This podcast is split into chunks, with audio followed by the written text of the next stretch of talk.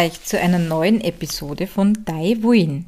Hier ist Sabine von Die Handwerkstätte aus der Grünen Steiermark. Zuallererst möchte ich diesen Podcast als Werbepodcast deklarieren, da er Informationen zu den Produzenten, den Betrieben, den Künstlern und den Kunsthandwerkern aus der Steiermark enthält. Also Achtung, er beinhaltet unbezahlte und nicht beauftragte Werbung. Diese Episode handelt vom Waschen der Wolle, wie wichtig der pH-Wert ist und warum es wichtig ist, die Cuticulaschicht zu schützen. Heute wird es also richtig, also wirklich chemisch. Ich habe ja in der letzten Episode von meinen Fehlversuchen mit dem Fermentieren erzählt. Also, dass ich die Rohwolle in das Regenwasser gegeben habe und die Bakterien äußerst riechbar ihren Dienst aufgenommen haben und welche Konsequenzen das haben kann. Das Thema Reinigung der Wolle hat ja in der Community der Spinnerinnen einen Glaubensstatus. Wenn es um das Thema Fermentieren geht, dann gehen in den entsprechenden Foren die Wogen hoch. Es gibt begeisterte Fermentieranhängerinnen und welche, die das gar nicht mögen. Ein guter Anhaltspunkt für mich war dann doch die EU-Verordnung, die man natürlich einhalten muss, wenn man die Wolle auch verkaufen möchte. In dieser EU-Verordnung werden die Hygienevorschriften für die Behandlung von Rohwolle beschrieben. Rohwolle ist ein Material der Kategorie 3 und dürfte eigentlich laut dieser Norm nur von registrierten Unternehmen gehandelt, transportiert, gelagert und verarbeitet werden. Im Internet wird oft Rohwolle angeboten, sogar aus dem Ausland wird sie zu uns geschickt. Im Grunde machen sich der Verkäufer und auch der Käufer damit strafbar. Wie immer findet ihr die Links zu diesem Thema, hier die EU-Verordnung, in der Description Box. Nun, ich habe ja gerade gemeint, man muss sich an die Verordnung halten, wenn man die Wolle verkaufen mag. Das stimmt so nicht. Also sie geht in jedem Fall, auch wenn man nur für die Familie die Wolle verarbeitet und kann auch geahndet werden. Wer auf ganz sicher gehen möchte, sollte sich daher mit dem Veterinäramt und dem Abwasseramt in Verbindung setzen und eine schriftliche Genehmigung einholen. Sicher ist sicher. Mit Hilfe der Genehmigungen der BH Graz Umgebung und dem Abwasseramt konnte ich nun mittels Transport, Lagerung und Waschen die Reinigung der Wolle aufnehmen. Ich habe mir nun die Anleitungen zum Waschen der Wolle besorgt. Das war nun eine Erleichterung für meine Nachbarn und für die Familie. Kein Gestank mehr, aber auch der Wasserverbrauch war entschieden verringert. Ja genau, der Wasserverbrauch war beim Waschen wesentlich verringert, da das Auswaschen der Fasern beim Fermentieren sehr viel Wasser benötigt. Einige von euch werden jetzt sagen, oh, ich nehme aber eh das Regenwasser fürs Auswaschen. Ja, und da haben wir wieder das Problem mit den Bakterien und mit den Schwermetallen. In der heutigen Zeit fällt nämlich nicht nur reines Wasser vom Himmel und so wird die Wolle einfach nicht wirklich sauber. Es kann sogar zu einer Brutstätte für Keime werden. Ich möchte nochmal darauf hinweisen, dass ihr bitte vor dem Nachmachen mit den zuständigen Behörden sprecht und eine Genehmigung einholt. Die Mitarbeiter dieser Behörden sind äußerst bemüht, eine Lösung zu finden und meistens ist das wirklich unbürokratisch und schnell erledigt. Um ein wundervolles Endprodukt zu bekommen, ist natürlich der Ausgangsstoff, die Rohwolle, am wichtigsten. Ein verantwortungsvoller Schafzüchter achtet natürlich auf seine Tiere, hält sie gesund und lässt sie auch regelmäßig von einem Tierarzt untersuchen. Bei der Rohwollverarbeitung ist dies ein entscheidender Punkt, nämlich nur Rohwolle von gesunden Tieren zu verarbeiten. Rohwolle, die von kranken Tieren kommt, muss unter allen Umständen fachgerecht entsorgt werden das heißt verbrannt oder chemisch behandelt werden. Ich bin sehr froh, dass ich auf meinen Wegen durch die Steiermark ausschließlich sehr engagierte Schafzüchter kennengelernt habe. Einige von ihnen werde ich auch in den kommenden Episoden vorstellen. Nach einigen Buchstudien hatte ich nun meine Methode gefunden nach dem Transport, dem Sortieren. Also das Sortieren ist das Herausnehmen von Kot und Stroh und verfilzten Stellen. Ich werde eine eigene Episode zu diesem Thema machen. Also nach dem Transport nämlich, dem Sortieren und der Lagerung der Wolle, wird diese nun mit dem kalten Wasser abgespritzt, damit die groben Verschmutzung, aber vor allem der Lehm abgeschwemmt werden kann. Und warum muss man nun den Lehm kalt entfernen? Ein Bestandteil von Lehm ist Ton. Und Ton wiederum ist eine natürliche Beize. Wenn man weiße Wolle nun in Tonwasser kochen würde, bekäme die Wolle einen Gelbstich. Somit ist es wichtig, dass zuerst der Lehm aus der Wolle gewaschen wird. Das Problem beim Waschen ist die Seife. Wir hatten ja das Thema schon in der letzten Episode. Also wir benötigen nun eine Neutralseife. Ein weiteres Problem, wie bekomme ich nun eine stabile und kontrollierte Hitze zusammen? Meine Antwort auf dieses Problem war der elektrische Einkochtopf. Ja, der normale elektrische Einkochtopf, mit dem man Kompotte einkocht. Also kaltes Wasser in den Einkochtopf, die Neutralseife, ein Antikalkmittel in genügender Menge dazu und dann die nasse Rohwolle hinein. Meiner Erfahrung nach darf die Wolle ruhig sehr heiß werden, wenn die Erhitzung und das Abkühlen sehr langsam erfolgen. Jedenfalls ließ ich meine Wolle 60 Minuten bei einer Temperatur von über 60 Grad im Einkochtopf. Ja, bei manchen Fasern kann man sogar die Temperatur noch weiter erhöhen. Dabei ist es aber zu beachten, dass je höher die Temperatur und je höher der pH wird, desto eher findet eine Zersetzung der Faser statt. Es ist ein schmaler Grat zwischen der Wärme, die benötigt wird, um Keime abzutöten und das Wollfett zu entfernen und die Faser dennoch stabil und gesund zu erhalten. Nun aber kam die wirkliche Entdeckung. Sie muss langsam abgekühlt werden. Aber das Wollfett mit dem Lanolinanteil darf nicht stocken.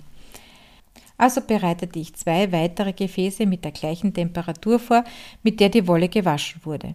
Nach der Waschzeit nahm ich nun die Wolle aus dem Einkochtopf, ließ sie wirklich nur kurz abtropfen, gab sie direkt in das erste Gefäß, danach wieder abtropfen in das zweite Gefäß, wo sie dann abkühlen durfte. Damit konnte ich das Wollfett gut abwaschen, wobei ich bei sehr fetten bzw. sehr schmutzigen Wollfasern diese Prozedur wiederholt habe. Die richtige Verarbeitung bei natürlich Einhaltung aller Vorschriften ist für die Wolle, besonders für die äußerste Schicht, die Cuticula, sehr wichtig.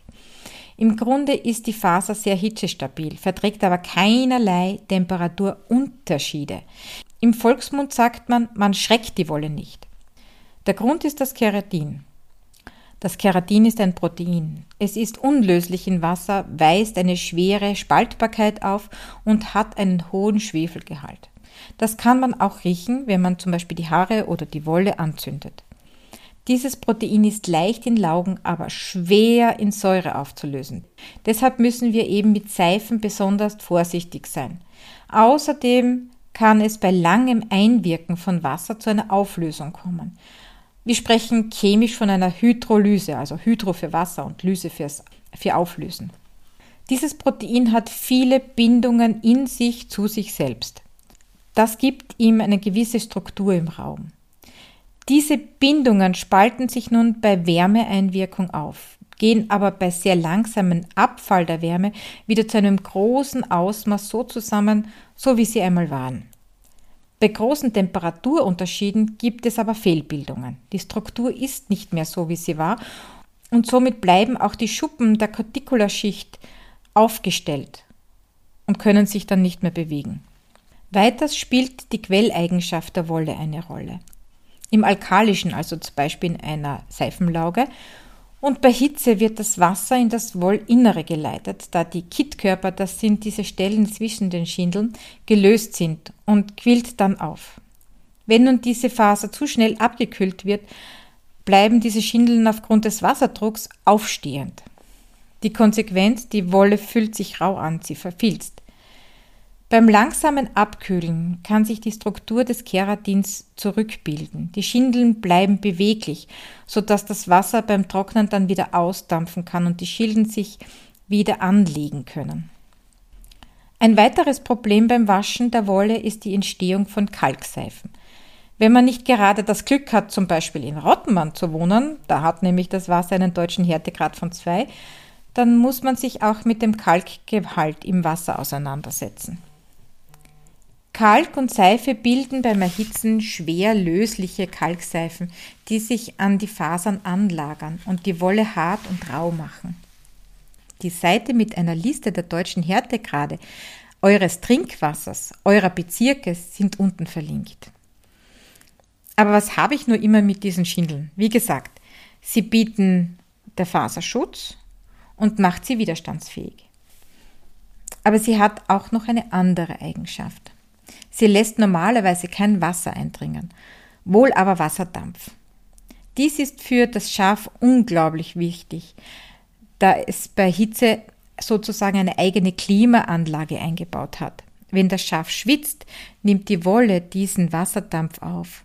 So kann sich auf der Haut der Schafe keine Staunässe bilden. Ein genialer Schachzug der Natur. Aber ein weiteres Phänomen ist zu beobachten. Wenn es draußen kühl ist, die Schafe aber schwitzen, so wird dieser Wasserdampf in das Faserinnere gebracht und erzeugt dort aktiv Wärme. Sehr trockene Wolle kann natürlich mehr Wasserdampf aufnehmen als feuchte Wolle und dementsprechend auch mehr Wärme produzieren. So kann laut Woolmark Learning Center sehr trockene Wolle 270 Wattstunden pro Kilogramm produzieren, bis sie nass ist und kein Wasser mehr aufnehmen kann. dieses Learning Center habe ich natürlich wieder für euch hier verlinkt. Es ist gratis und bietet sehr viel Information über die Wolle und ihre Eigenschaften. Und wie genau nun produziert die Wollfaser Wärme? Wir haben nun ein Protein, das Keratin. Es besteht aus vielen Aminosäuren. Das muss man sich jetzt so vorstellen wie Legosteine, die auf einen, aufeinander aufgebaut werden, so wie ein Strang Legosteine eben. Manche sind größer und manche sind kleiner und sie haben andere Farben und diese Farben wären halt in unserem Fall die Eigenschaften der Aminosäure. Manche Aminosäure sind davon polar, also sie haben einen Pol mit mehr Elektronen und einen, wo eben diese Elektronen dann fehlen. Auch das Wasser ist ein polares Lösungsmittel und hat einen Pol mit mehr Elektronen und eins, wo eben die Elektronen fehlen. Die einzelnen Wassermoleküle in der Luft, die so herumschweben, haben ein gewisses Maß an Energie. Wenn nun diese Wassermoleküle in die Faser eindringen, binden sie an die polaren Aminosäuren des Keratins. In der Chemie gilt gleich und gleich gesellt sich gern, also in dem Fall polar mit polar verbindet sich gern. Wenn nun diese freien Wassermoleküle sich an das Keratin binden, wird dabei Energie frei. Eine Zeichnung des Vorgangs ist im Woolmark Learning Center unter Wool Fiber Science Topic 5 anzuschauen. Beim Trockenvorgang wird nun diese Energie wieder aufgenommen und die Wärmeproduktion kann wieder von neuem beginnen. Deshalb ist es wichtig, ein Wollkleidungsstück gut luftig zu lagern, eventuell in den Wind zu hängen und es gut trocknen zu lassen. Und obwohl wir jetzt so viel über Chemie und Physik der Wolle gesprochen haben, sind wir erst am Anfang unserer Reise in die Wolle. Wir haben erst die äußerste Schicht, die Cuticula bzw. Schuppenschicht, ein wenig beleuchtet. Und es gäbe hier noch so viel mehr. Um die Schönheit der Wolle einmal anzuschauen, lade ich euch ein, das YouTube-Video Discovering Wool anzuschauen. Es wurde vom Woolmark Learning Center frei auf YouTube gestellt und ich habe es wieder unten verlinkt. In der nächsten Episode von Daiwin werden wir uns ein bisschen weg von der Chemie begeben und ich werde euch den, die Widerstandsbewegung der Strickerinnen im Zweiten Weltkrieg vorstellen.